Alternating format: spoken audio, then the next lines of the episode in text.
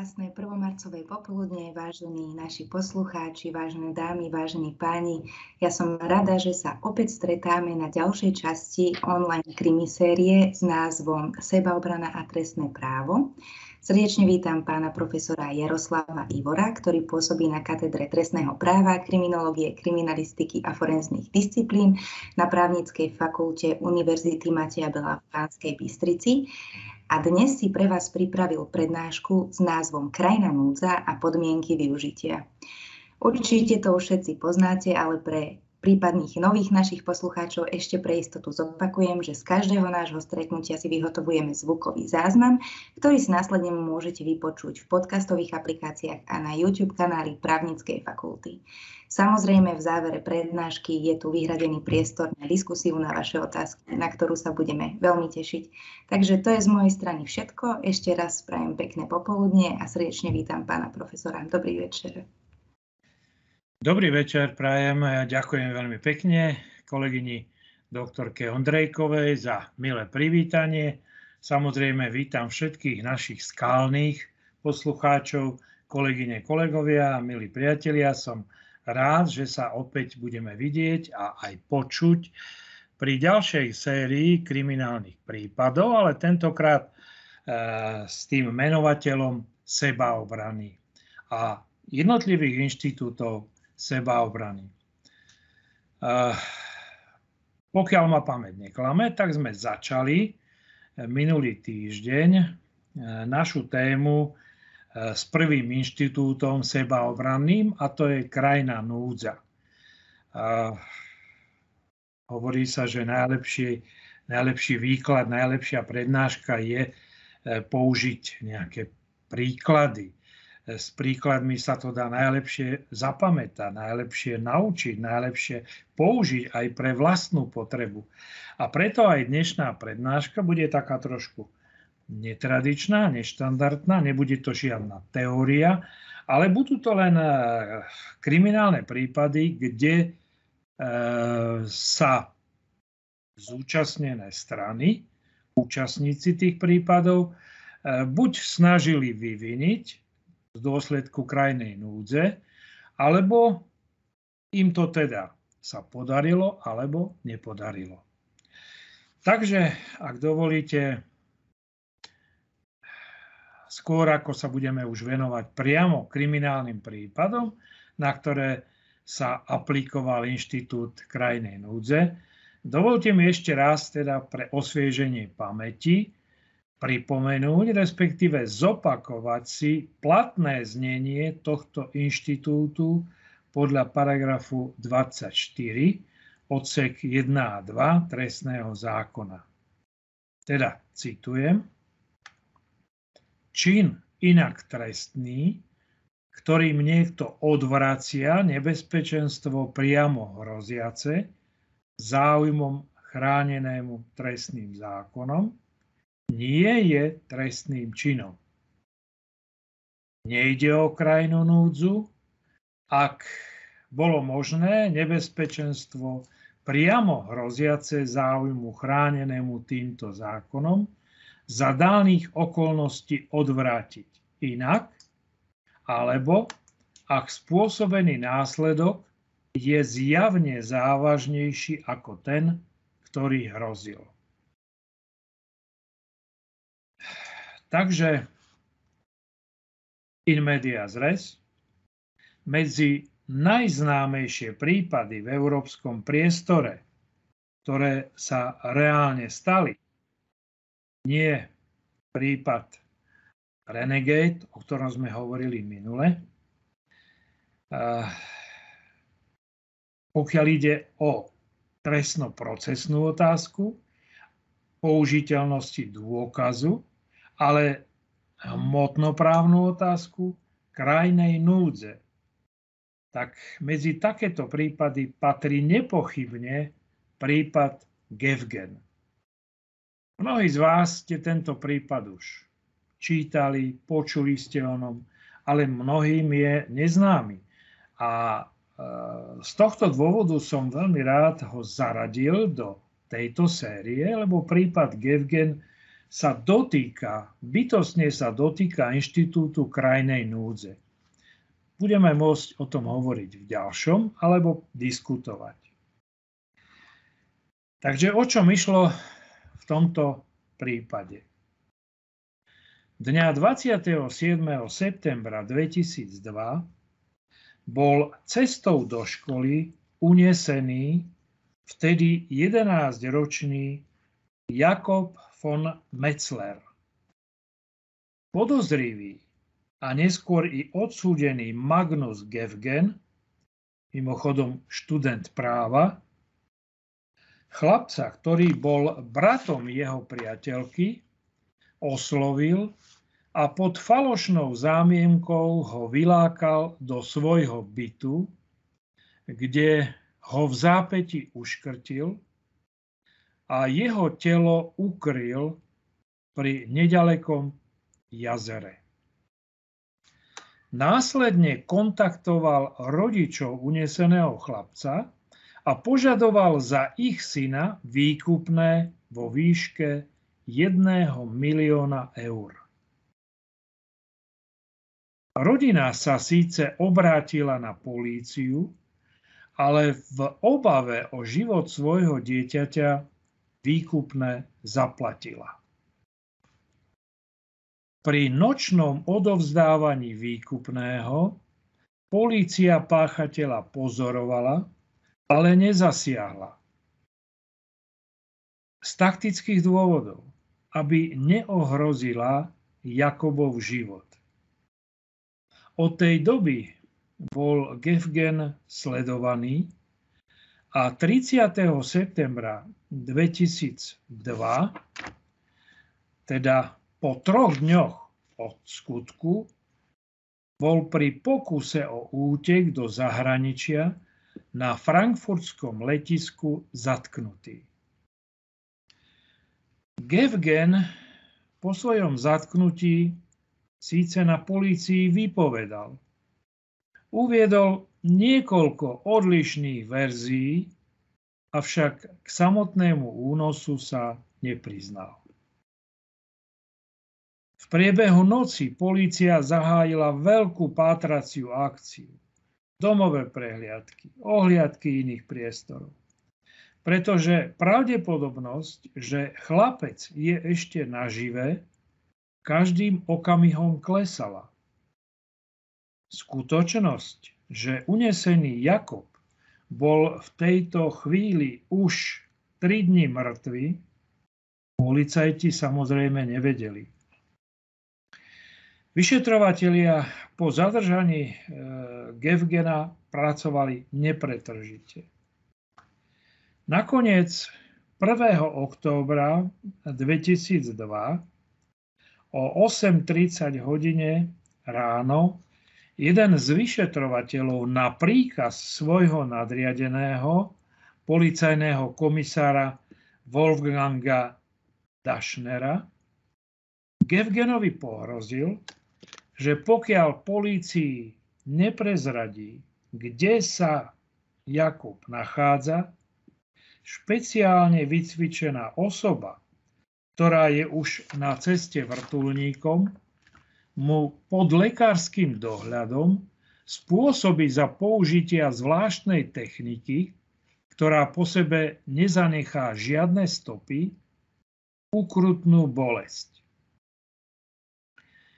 Gevgen sa pod touto vyhrážkou mučenia priznal k vražde a oznámil, kde ukryl telo zavraždeného chlapca a toto telo na tom mieste, ako ho označil Gevgen, bolo aj skutočne nájdené.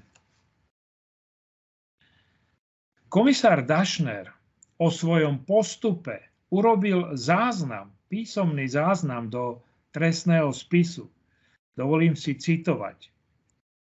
V záujme záchrany života uneseného chlapca som nariadil, že je potrebné po hrozbe spôsobením bolesti bez žiadneho zranenia a za prítomnosti lekára opätovne vypočuť podozrivého Gevgena. Čiže považoval celé toto svoje konanie podľa jeho názoru za krajnú núdzu. Dňa 28. júna 2003 bol Magnus Gevgen odsúdený za vraždu a vydieranie na trest odňatia slobody na doživotie. Obžalovaný na hlavnom pojednávaní nevyužil svoje právo nevypovedať. A pred súdom sa v plnom rozsahu priznal k únosu a zavraždeniu chlapca. Nemecký zemský súd síce všetky výpovede Gevgena z vyšetrovania, ktoré označil e, ako získané pod hrozbou násilia a za procesne nepoužiteľné, akceptoval však všetky ďalšie dôkazy vyhľadané na základe vynúteného priznania. To znamená obliadku miesta, nálezu tej mŕtvoly, domovú prehliadku u e, Gevgena a tak ďalej. Argumentoval princípom proporcionality, pretože bolo treba dať do pomeru závažnosť zásahu do základných práv obvineného, teda ten zásah predstavoval hrozbu násilia, a závažnosť objasňovaného trestného činu, to znamená život uneseného chlapca. Gevgen sa po vyčerpaní všetkých prostriedkov nápravy na vnútroštátnej úrovni obrátil na Európsky súd pre ľudské práva. Namietal porušenie článku 3, to znamená zákaz mučenia, a článku 6 porušenie práva na spravodlivý proces Európskeho dohovoru. Rozhodnutie Európskeho súdu pre ľudské práva, ktoré bolo e, v tejto veci vynesené, bolo do určitej miery prevratné. Na druhej strane mnohí hovoria, že to bolo rozhodnutie šalamúnske.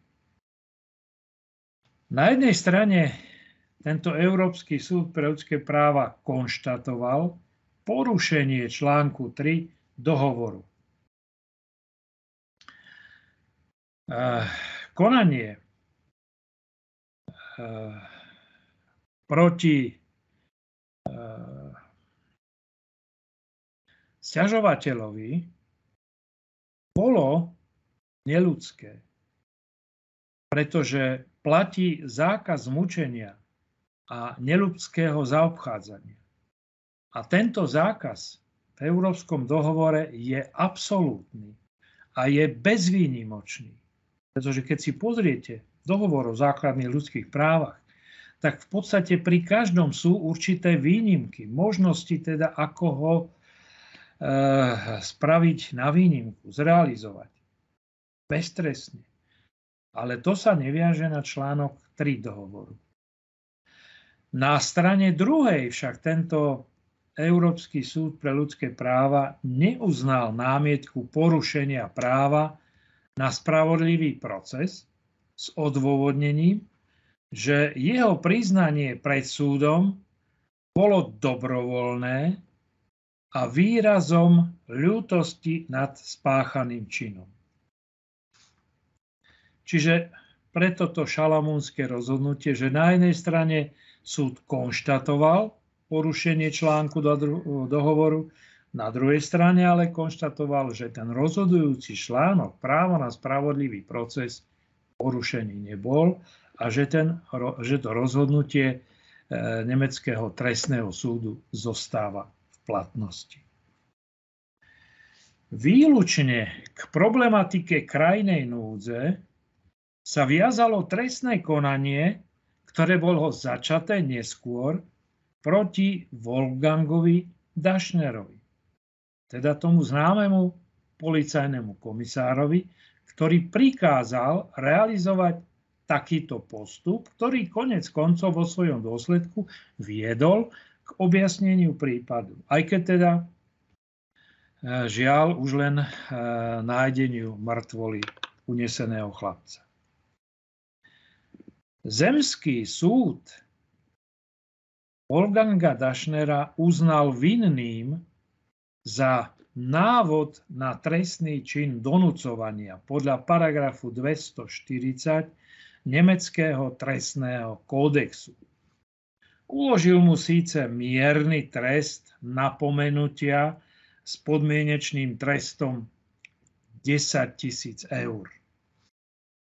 Kardinálnou otázkou obhajoby Dašnera bolo, že konal v krajnej núdzi a na záchranu života chlapca použil ako posledný prostriedok hrozbu násilia.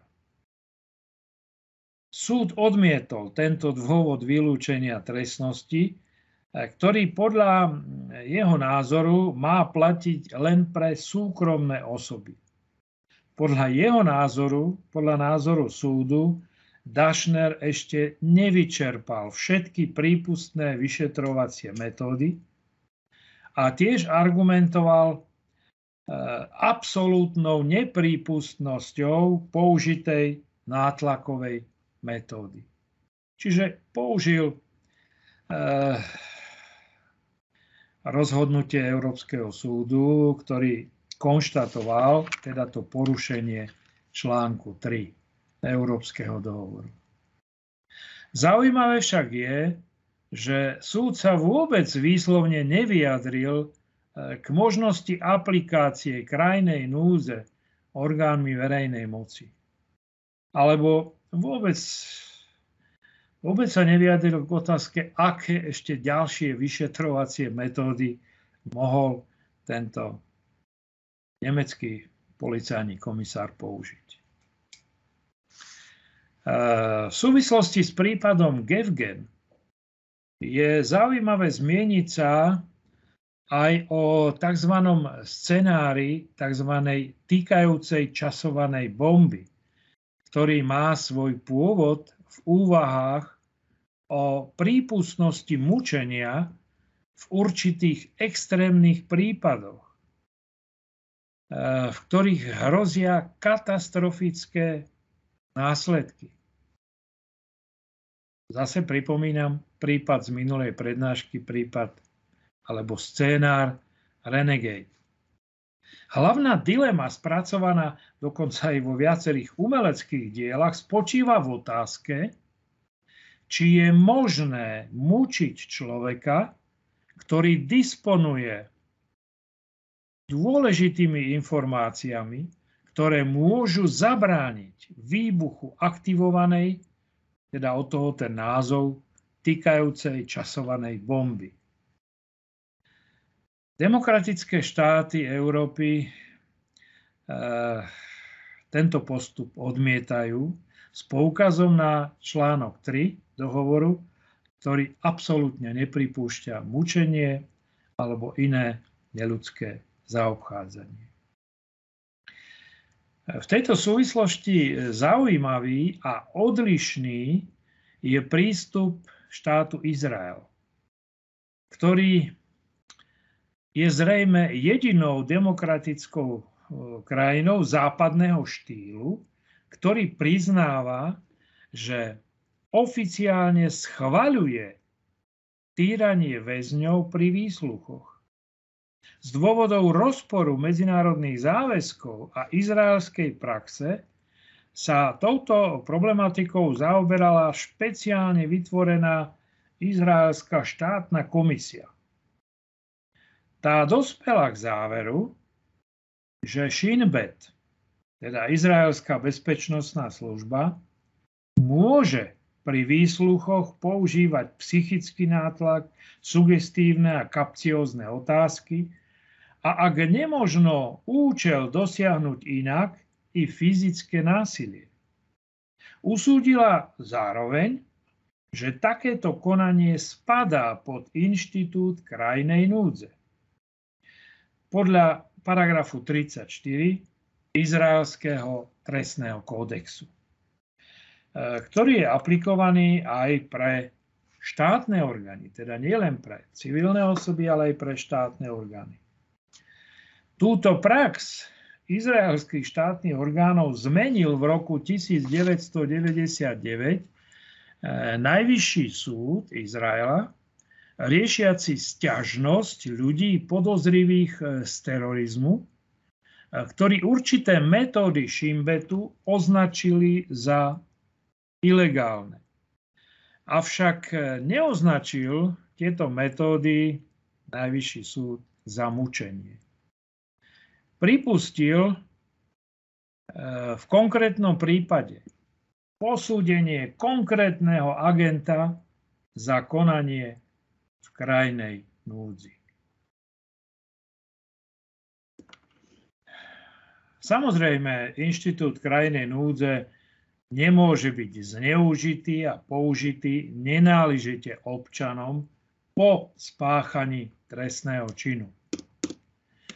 Preto sa vráťme teraz e, z Európy, zo sveta e, do Českej republiky, do Slovenska a povedzme si takéto prípady s využitím alebo zneužitím e, krajnej núdze.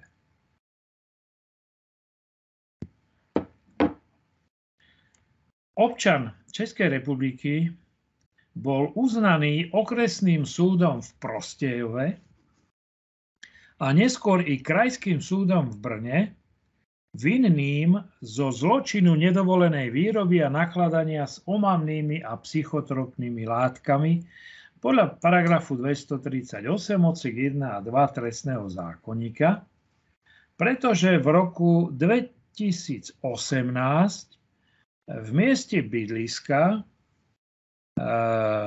pestoval a spracoval najmenej 138 kusov rastlín konope vo veľkosti od 20 do 190 cm, za čo bol odsúdený e, na trest odňatia slobody najskôr v dĺžke 3 rokov s podmenečným odkladom na 4 roky a prepadnutie veci. Neskôr e, vzhľadom na ďalší prečin ktorý mu bol preukázaný, bol tento trest zmenený e, na 3 roky nepodmienečne. E, dovolanie, jeho, jeho teda dovolanie Najvyšší súd Českej republiky odmietol. No a odsúdený bol vytrvalý a podal dokonca stiažnosť na Ústavný súd Českej republiky, kde namietal, že konal v krajnej núdzi, pretože vypestované konope považoval za liečivo a týmto liečivom mohol zabrániť e, poškodeniu zdravia alebo dokonca smrti viacerým osobám. Ústavný súd konštatoval okrem iného, že nebola naplnená podmienka subsidiarity krajnej núdze a stiažnosť zamietol. Teda poukazoval najmä na situáciu, že podmienkou, jedna z podmienok krajnej núdze je táto subsidiarita, že nemožno napríklad vyliečenie alebo ohrozenie zdravia e, realizovať aj inými prostriedkami. A samozrejme tých farmaceutických prostriedkov, ktoré na tieto prípady, ktoré on uvádzal, bolo samozrejme veľa. Ehm, v ďalšom prípade vás chcem oboznámiť so starším rozhodnutím ehm, Najvyššieho súdu Slovenskej republiky číslo 3T72 lomeno 80, ktorým podal výklad k podmienkam krajnej núdze paragrafu 14 vtedy platného trestného zákona. Eh, Najvyšší súd vtedy vo svojej výrokovej vete uviedol, stav krajnej núdze môže byť vyvolaný vyhrážkami a nátlakom zo strany tretej osoby na vôľu obvineného z ktorých vyplýva nebezpečenstvo priamo hroziace záujmom chráneným trestným zákonom a ktoré obmedzujú slobodu rozhodovania obvineného. Jednou z podmienok krajnej núdzi je, aby spôsobený následok nebol zrejme rovnako závažný. Tu poznamenávam, že vtedy platný e, trestný zákon považoval túto proporcionalitu za bezvýnimočnú. Teraz je to posunuté do inej roviny, nesmie byť na následok zrejme závažnejší. Tak, ako ten, ktorý hrozil. Uvedenú podmienku podľa názoru Najvyššieho súdu nesplňa konanie páchateľa, ktorý zachraňuje vlastný život tým, že usmrti iného, teda život za život.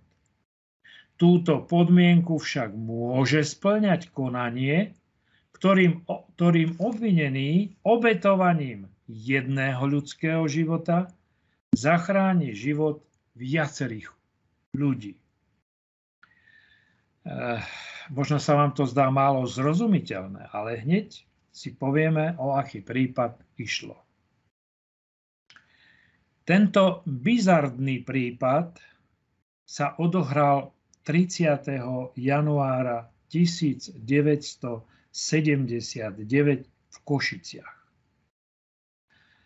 Po prvotných úkonoch vyšetrovania bola mladistvá Anna obvinená a neskôr obžalovaná z trestného činu vraždy spolupáchateľstvom spolu so svojím otcom RH.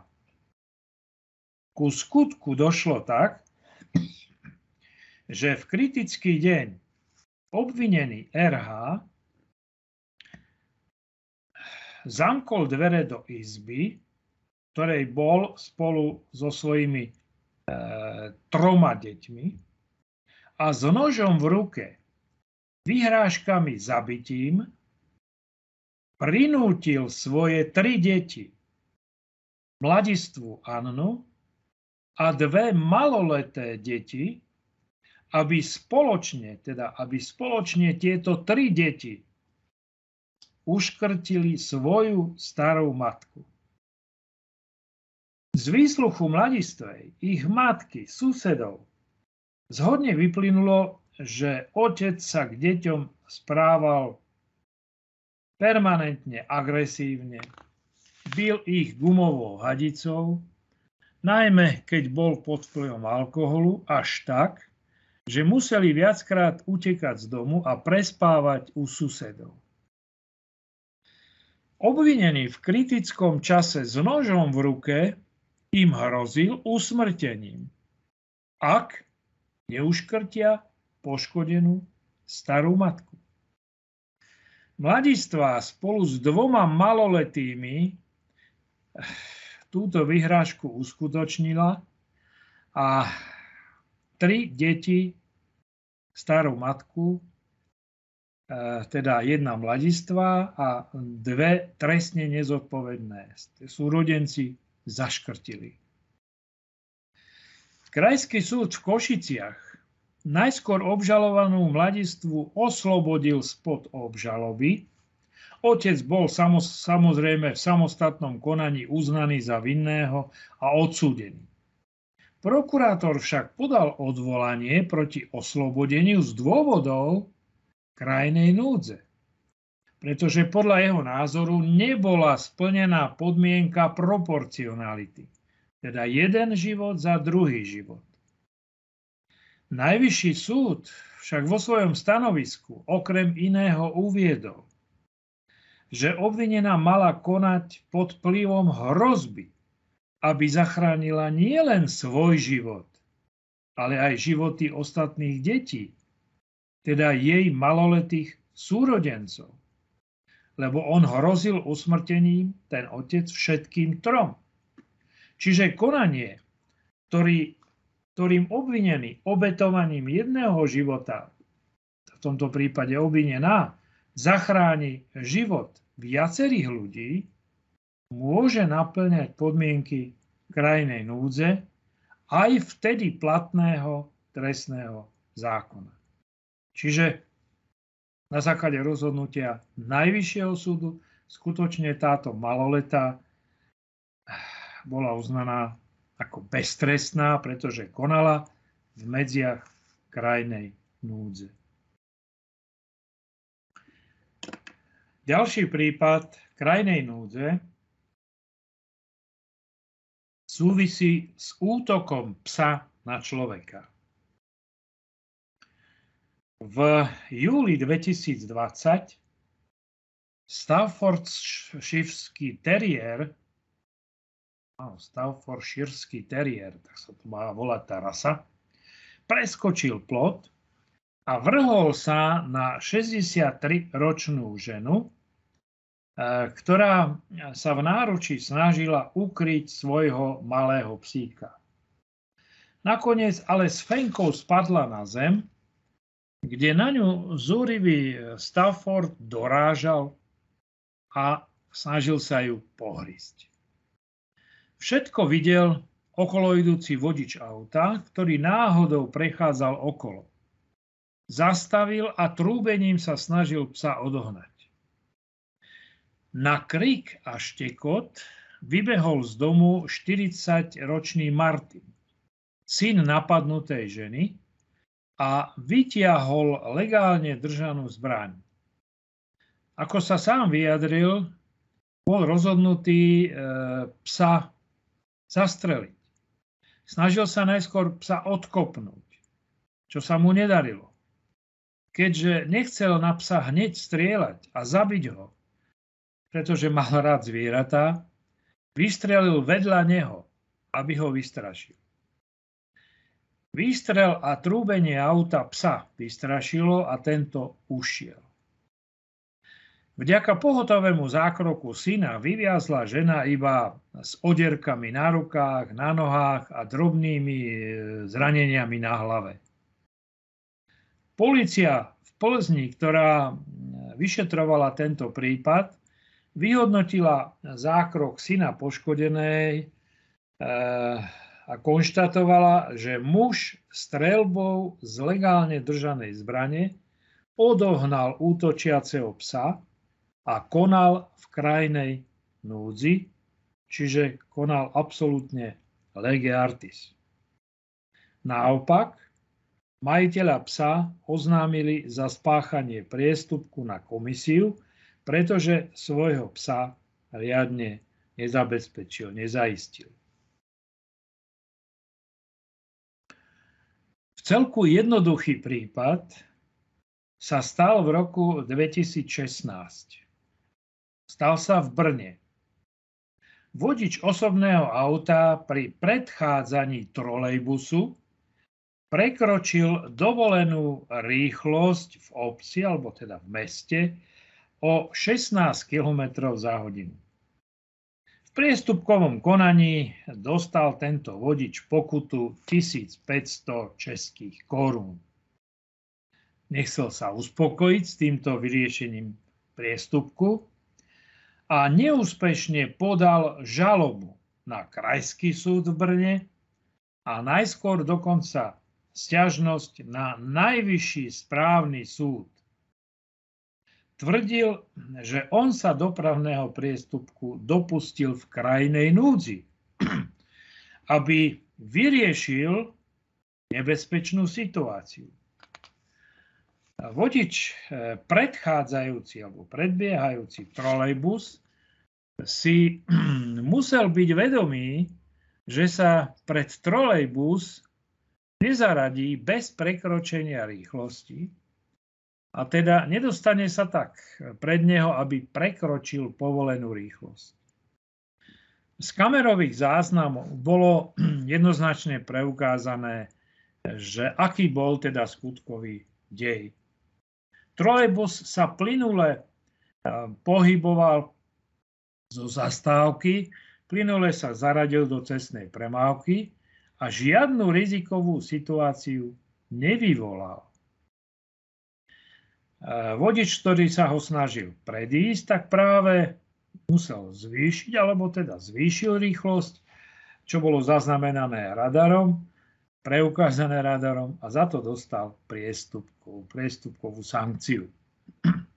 Najvyšší správny súd uviedol okrem iného, vtedy, ak osoba vyvolá nebezpečnú situáciu úmyselne. Ako e, príklad uviedli konanie človeka, ktorý úmyselne napríklad vydráždi psa a vydráždi ho na agresívny útok len z toho dôvodu, aby ho mohol podľa neho v krajnej núdzi zastrašiť. Podľa verdiktu Najvyššieho správneho súdu Českej republiky, ktorý vodičovú stiažnosť zamietol, sa krajnej núdze nemôže dovolávať ten, kto nebezpečenstvo sám úmyselne vyvolal. Teda v tomto prípade napríklad vodič motorového vozidla svojim rizikovým predchádzaním. V ďalšom prípade, eh, ktorý by sme mohli nazvať krajina núdza a prečin pytliactva v práve životného prostredia.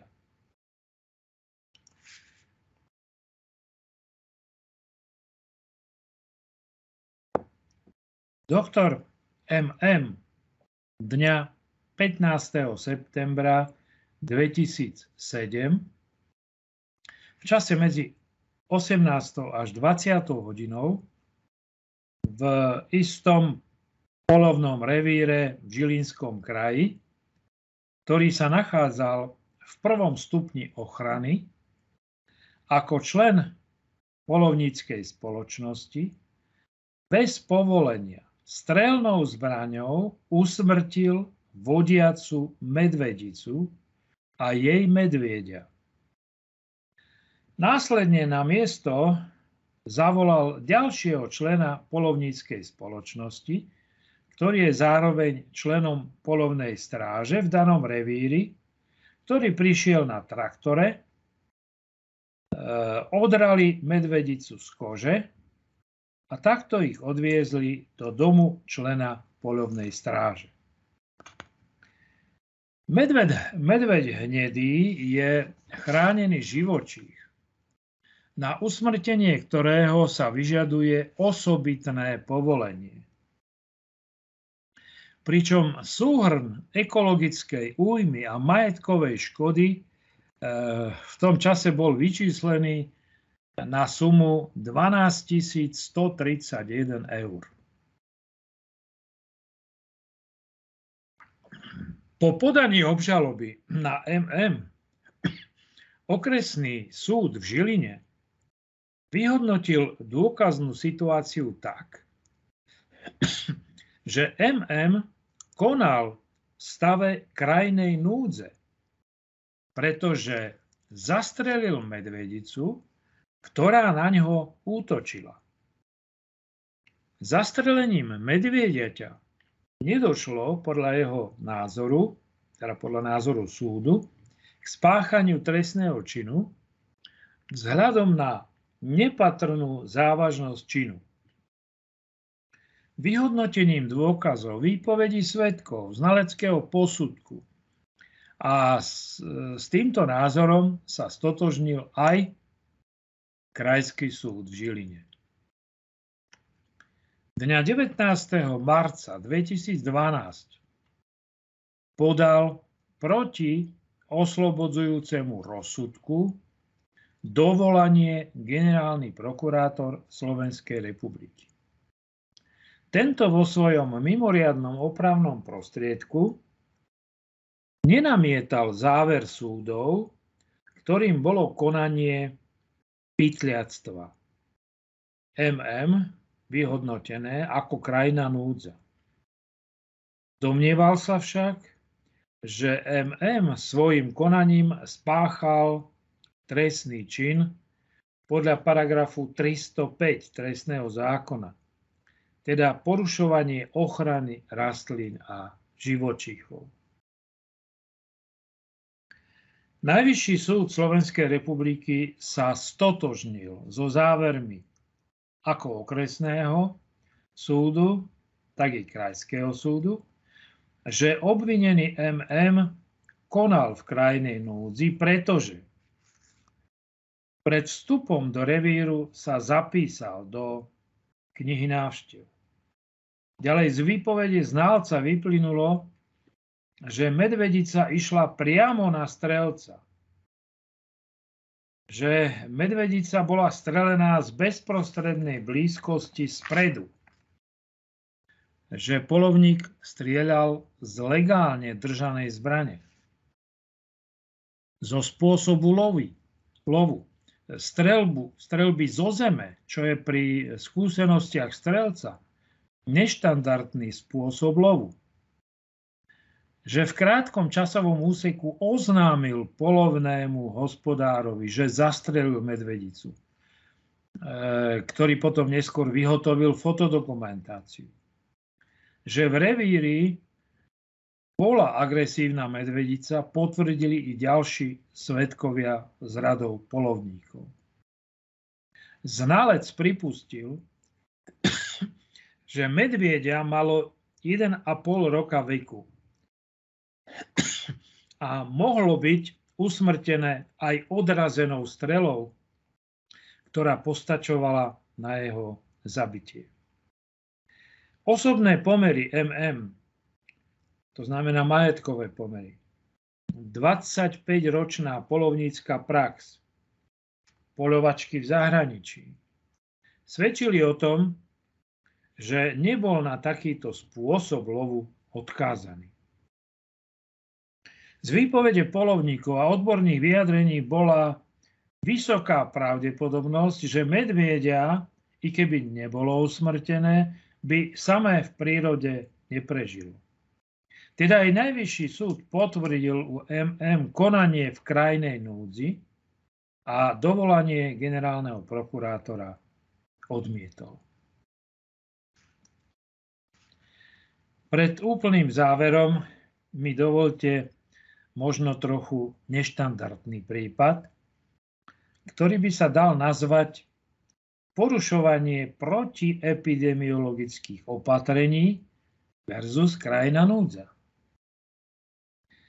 Začiatkom marca 2021 zarezonoval e, v českých, ale tiež i v slovenských médiách prípad partie mladých ľudí z mesta Turnov v Libereckom kraji, ktorí sa rozhodli vziať spravodlivosť do vlastných rúk a vyhľadávali obyvateľov mesta, pohybujúcich sa po verejnom priestranstve bez rúška, prípadne iného prekrytia horných dýchacích ciest, ktorým následne z bezprostrednej blízkosti striekali do tváre dráždivý sprej.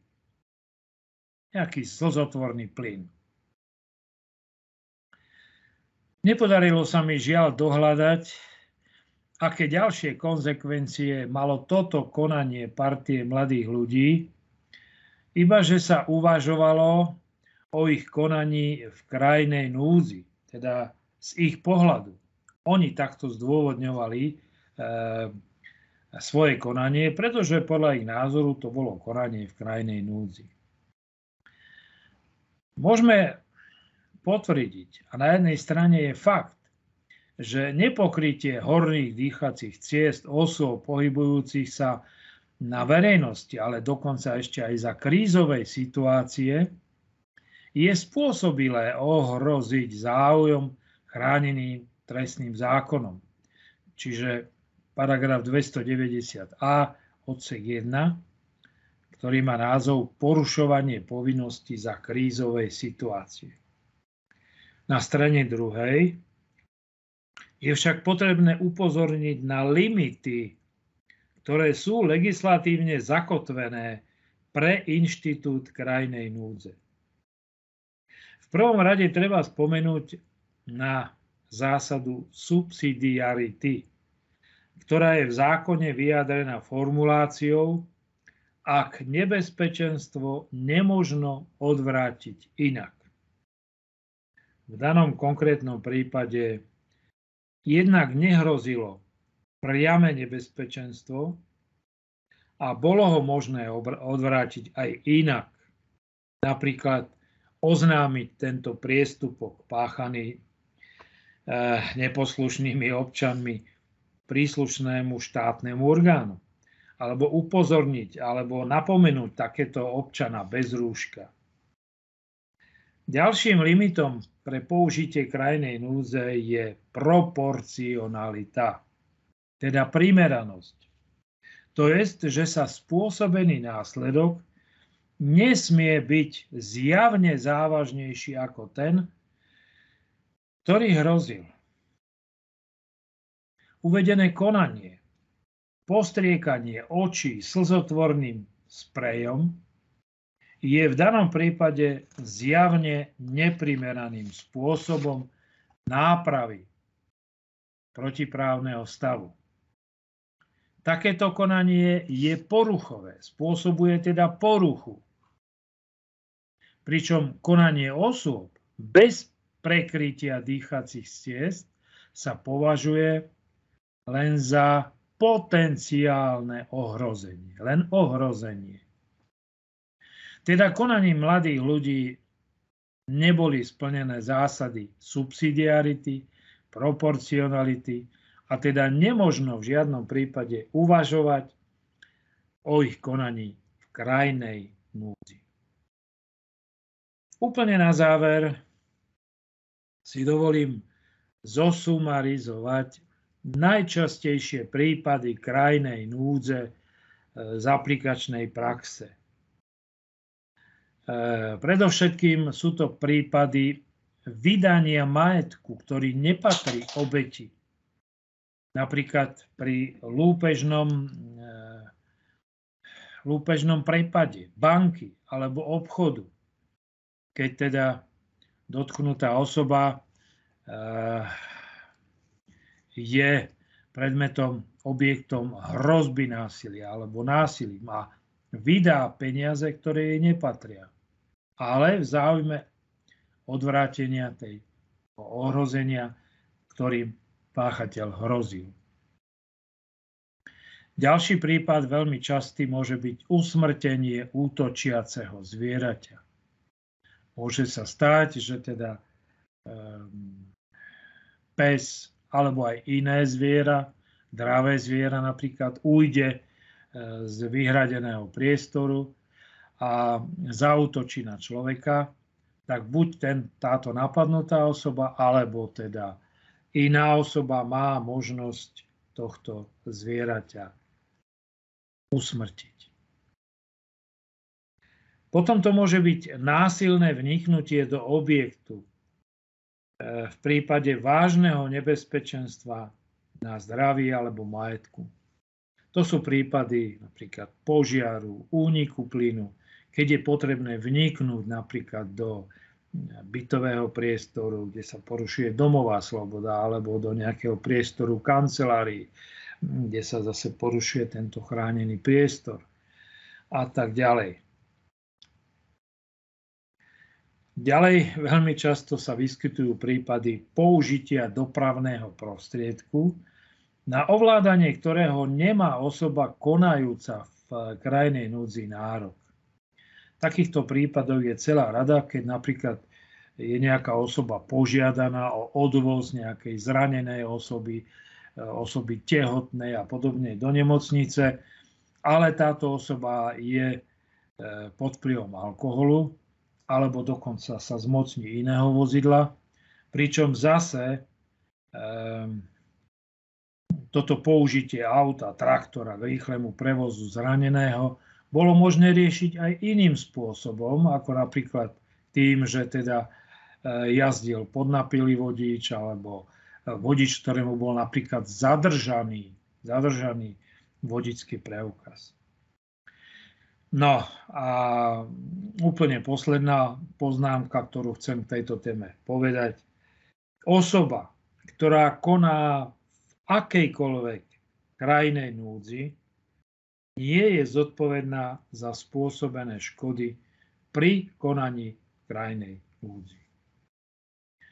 Takže asi toľko na dnešný deň, podvečer. E, snažil som sa vám teda uviesť viaceré príklady z viacerých oblastí nášho spoločného, spoločenského života. E, niektoré prípady vážnejšie, niektoré menej závažné, ale tie prípady boli dokonca riešené od e, prvého stupňa až po ten stupeň najvyšší, alebo dokonca ústavný súd. No a chcel som sa vám takisto e, príkladmo ilustrovať i prípady, kedy sa mnohí domnievali, že to teda je konanie v krajnej núdzi, pričom také konanie treba v každom prípade e, rešpektovať z hľadiska jeho zákonných limitov a predpokladov. V každom prípade ale nechcel by som, aby tieto príklady alebo tento môj výklad vás viedol k tomu, že nebudete zasahovať v prípade, ktorý by mohol byť eh, považovaný za krajnú núdzu. Aby ste sa nesprávali, viete, podľa tej zásady, čo ťa nepáli, nehas. Možno budete vy sami, alebo budete svetkami eh, nejakého prípadu krajnej núdze. Spomente si, na zákonné znenie a to, že zákon dáva možnosť beztrestne zasiahnuť v medziach krajnej núdze. Ďakujem vám za pozornosť. Pán profesor, veľká vďaka za zaujímavú prednášku. Teda, vážení poslucháči, pán profesor vám porozprával viacero príkladov z praxe. Tak ak máte nejaké otázky, alebo by ste sa vy chceli podeliť o nejaké vaše skúsenosti, ak ste sa stretli s týmto inštitútom, tak nech sa páči. Môžete tak urobiť či už prostredníctvom četu, alebo prihlásenia sa o slovo. Nech sa páči.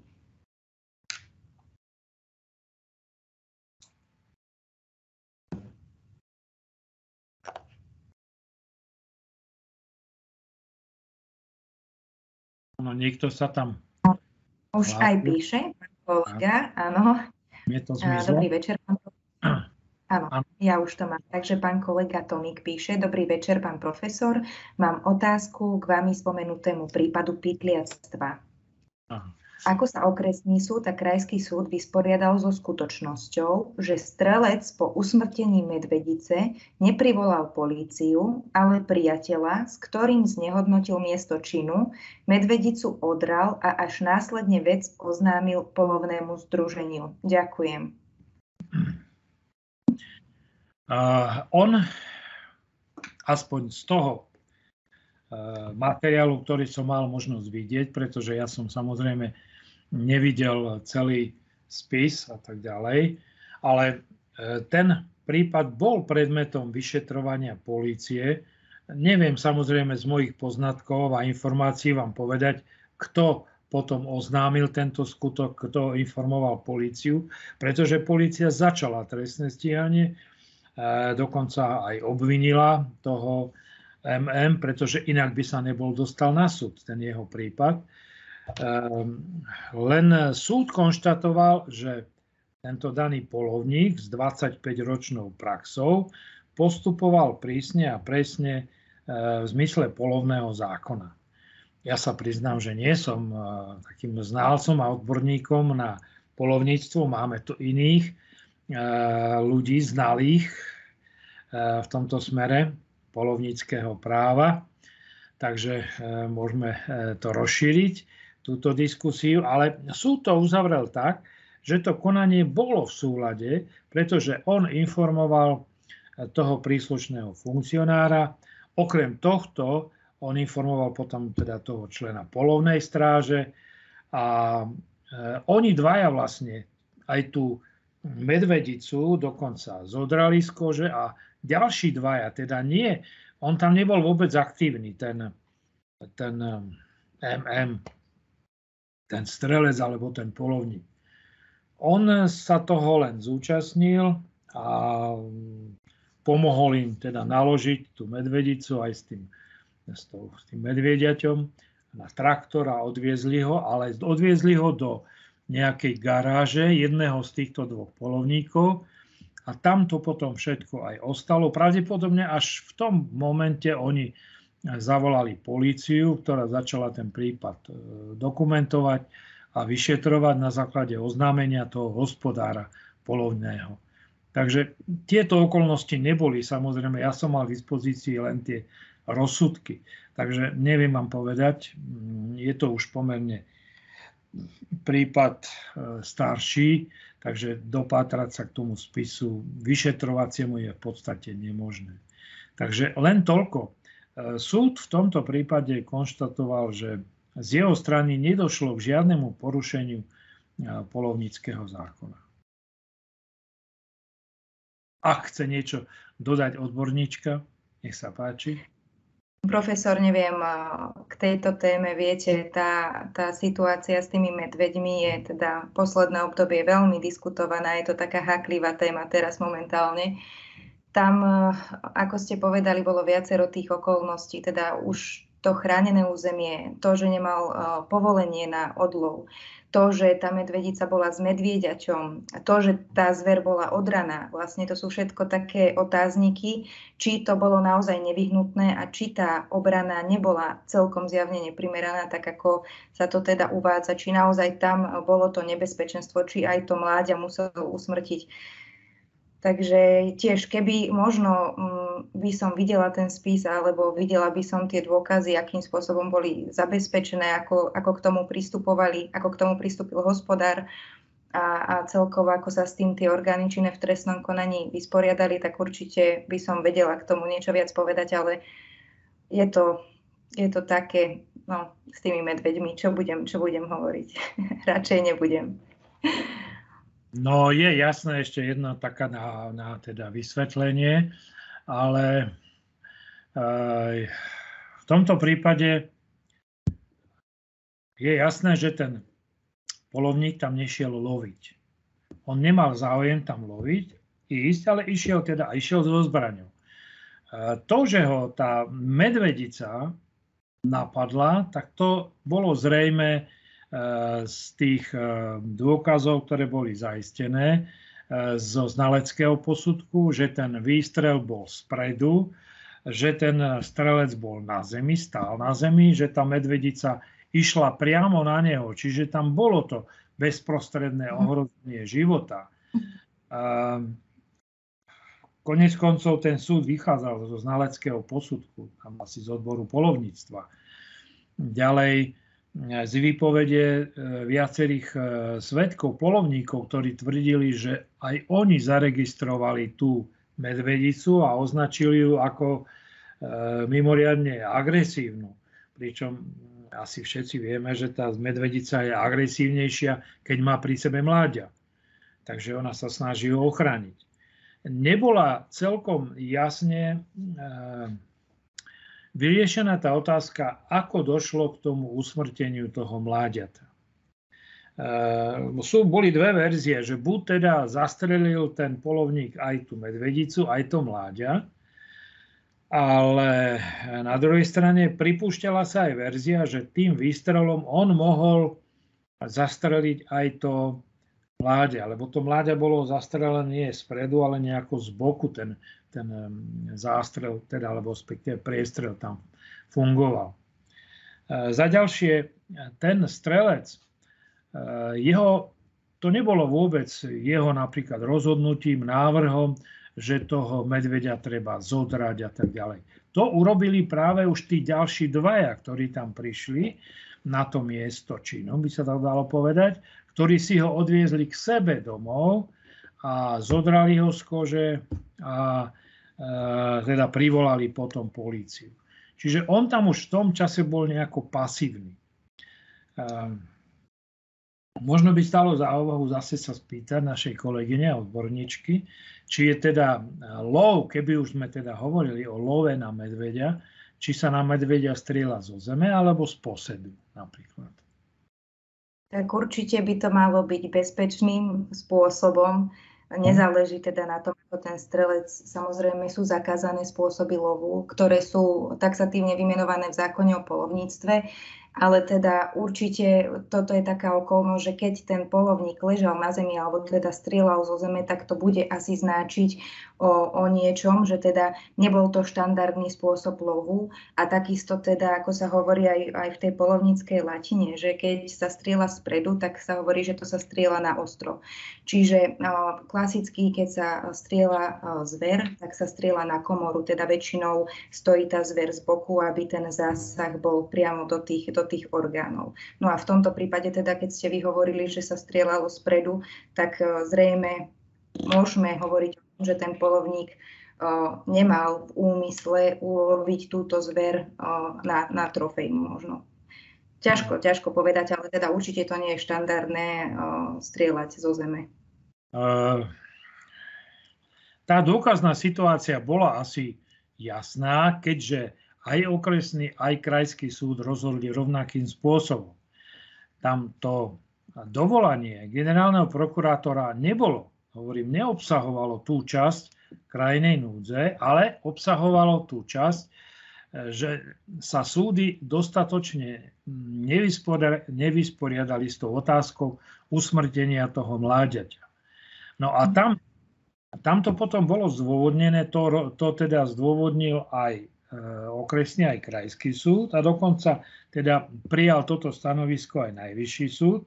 Eh, bola použitá, bolo použité ustanovenie paragrafu 10 odsek 2, že nejde o, tre, o prečin a vzhľadom na spôsob vykonania činu a jeho následky, za ktorých bol čin spáchaný, mieru zavinenia a pohnutku páchateľa je jeho závažnosť nepatrná. Čiže tam konštatovali, že pri usmrtení toho medvieďaťa bola tá závažnosť nepatrná. Tam sa objavila aj taká teda, nejaká konštatácia, že aj keby to medvieďa bolo prežilo, takže ono by vlastne, keby nebolo usmrtené, takže by neprežilo tým ďalším voľným pohybom v prírode, že by napríklad určite bolo e, objektom nejakého útoku dravcov a podobne a že vlastne preto tá hodnota alebo ten spôsob toho jeho úhynu bol akceptovaný. Takže asi toľko. E, ďakujem doktorke Ondrejkovej za doplnenie z môjho výkladu o odborný pohľad z hľadiska polovného práva. Nech sa páči. pán profesor. Máme ďalšiu otázku do diskusie od kolegu uh, Rožka. Dobrý večer, pán profesor. K prípadu útoku psa, kedy tento bol odplašený varovnými výstrelmi, modifikujeme situáciu tak, že strelec by daného psa usmrtil. Bol by tento prípad posudzovaný inak a zásah by sa dal klasifikovať ako neproporčný prípadne ako postupovať v prípade útoku zvieraťa tak, aby neboli prekročené medze krajnej núdze. Ďakujem.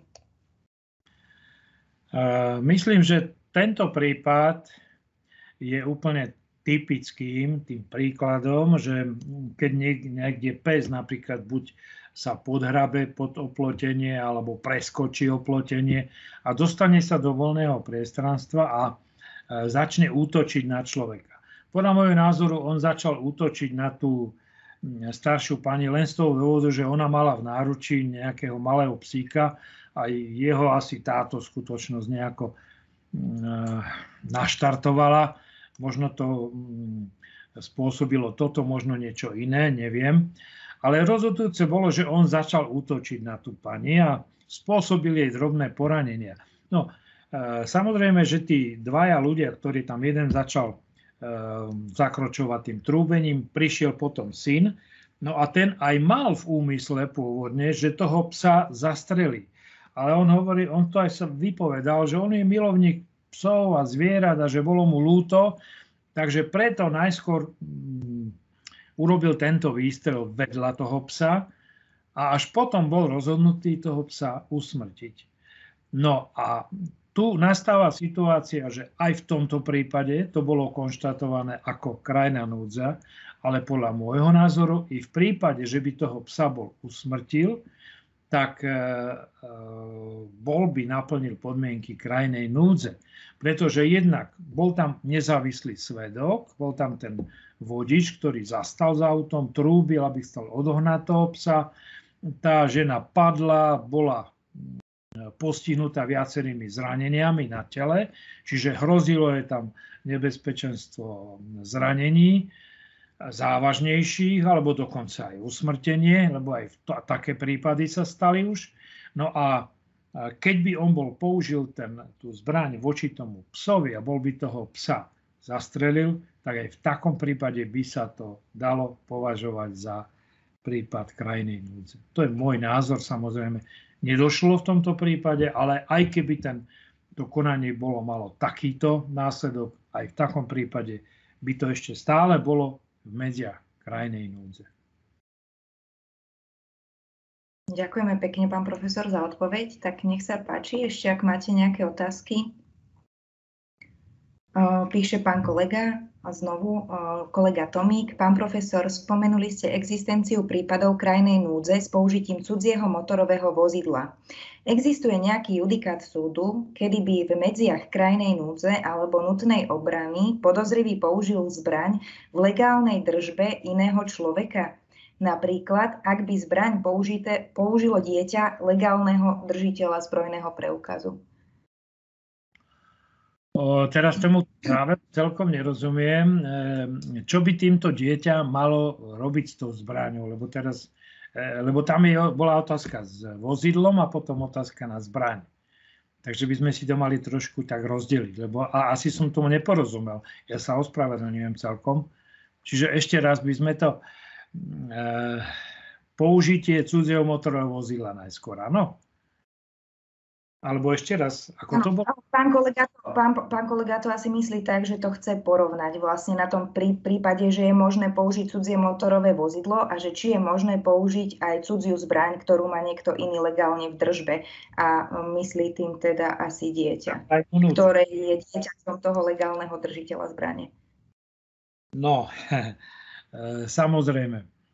Pokiaľ ide o ten prvý prípad, alebo teda použitie cudzieho motorového vozidla, Môže sa to stať teoreticky, ja nepoznám, žiaľ, ale mu teraz ma nenapadá žiaden konkrétny prípad, ale e, v teórii sa často hovorí o prípade napríklad e, dvaja hubári idú niekde do lesa na huby, jeden z nich napríklad e, pocíti srdcovú slabosť, odpadne a je nebezpečenstvo, že teda skolabuje, lebo asi dostal nejakú, nejaký srdcový infarkt. E, tí dvaja sú tam sami, e, nemajú mobil, no ale stojí tam nejaké auto odparkované nejakým ďalším hubárom. Tak teoreticky je možné, aby na záchranu takéhoto e, človeka, ktorému hrozí smrť, napríklad ten rozbil okno, vošiel do toho vozidla nakrátko alebo nejakým kľúčom ho naštartoval a týmto cudzím motorovým vozidlom ho odviezol. Samozrejme, takýto prípad by bolo možné kvalifikovať ako krajinu núdzu, lebo nemali možnosť iným spôsobom zabezpečiť, áno.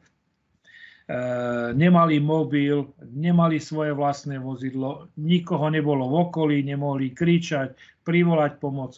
Čiže samozrejme vyhodnotením všetkých tých podmienok by sa dalo povedať, že naplnili tie podmienky krajnej núdze a neprekročili tie limity. Lebo ľudský život je v, tej, v tom merítku tých hodnot určite najvyšší. Určite vyššie ako napríklad poškodenie vozidla alebo použitie cudzieho motorového vozidla.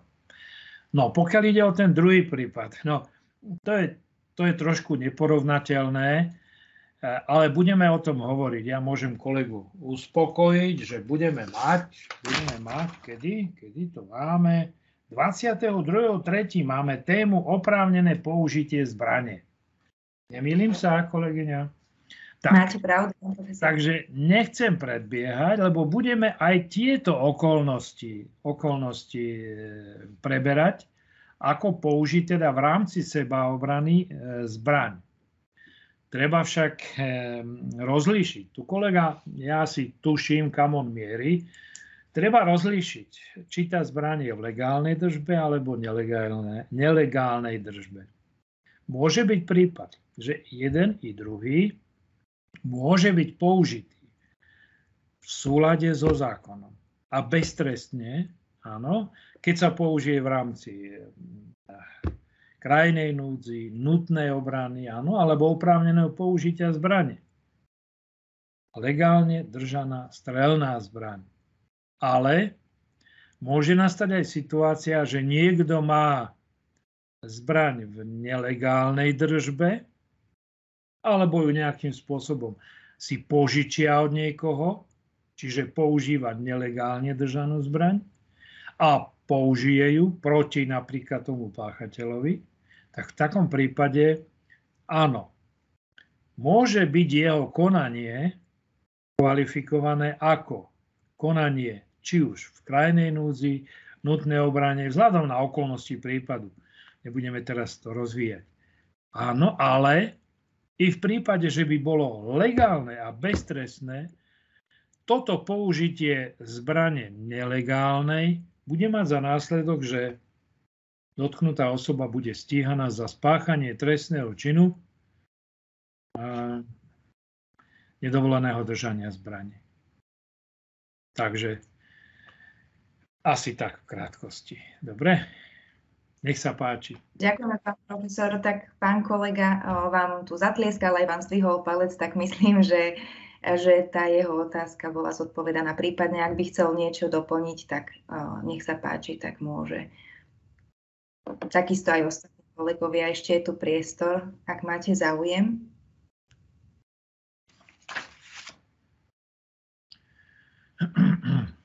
No, nikto sa viac nehlási. Nikto sa viac nehlási. Asi ešte máte nejaké ďalšie povinnosti, samozrejme. Dnes bude pekný, možno mrazivý večer, ale hm, ja som niekde počul, že dnes, dnešný deň, 1. marec je vlastne prvým jarným dňom podľa astronomického kalendára nejakého. No, pekný deň to bol, zajtra nás čaká ďalší pekný deň, takže určite máte ešte nejaké iné naplánované aktivity a ja vás nebudem už robiť prekážky. E, v tomto zmysle ja len chcem teda pripomenúť, lebo kolegyňa určite vás o tom bude informovať, tak nechcem ju predbiehať a nechcem jej brať vietor z plachát, len vás chcem e, len vás chcem ubezpečiť, že sa teším na vás aj na budúci týždeň. To je všetko. Ďakujem vám za pozornosť. Ďakujeme veľmi pekne, pán profesor. Tak ako ste už sám naznačili, vážení naši poslucháči, Budúci týždeň v útorok o 17. sme tu opäť pre vás. Pán profesor si znovu pripraví zaujímavú prednášku. No, tentokrát sa posunieme ďalej a budeme sa rozprávať o nutnej obrane. Takže my sa budeme tešiť na stretnutie s vami a pevne verím, že sa opäť uvidíme a budeme počuť v takejto zostave. Ja vám veľmi pekne ďakujem. Dúfam, že ste mali z dnešného stretnutia príjemný zážitok, že ste si odniesli nejaké nové informácie a dozvedeli sa nejaké zaujímavosti. Takže to je z mojej strany všetko. Veľmi pekne ďakujem a pevne verím, že sa vidíme znovu o týždeň. Dovidenia a ešte pekný večer. Dovidenia.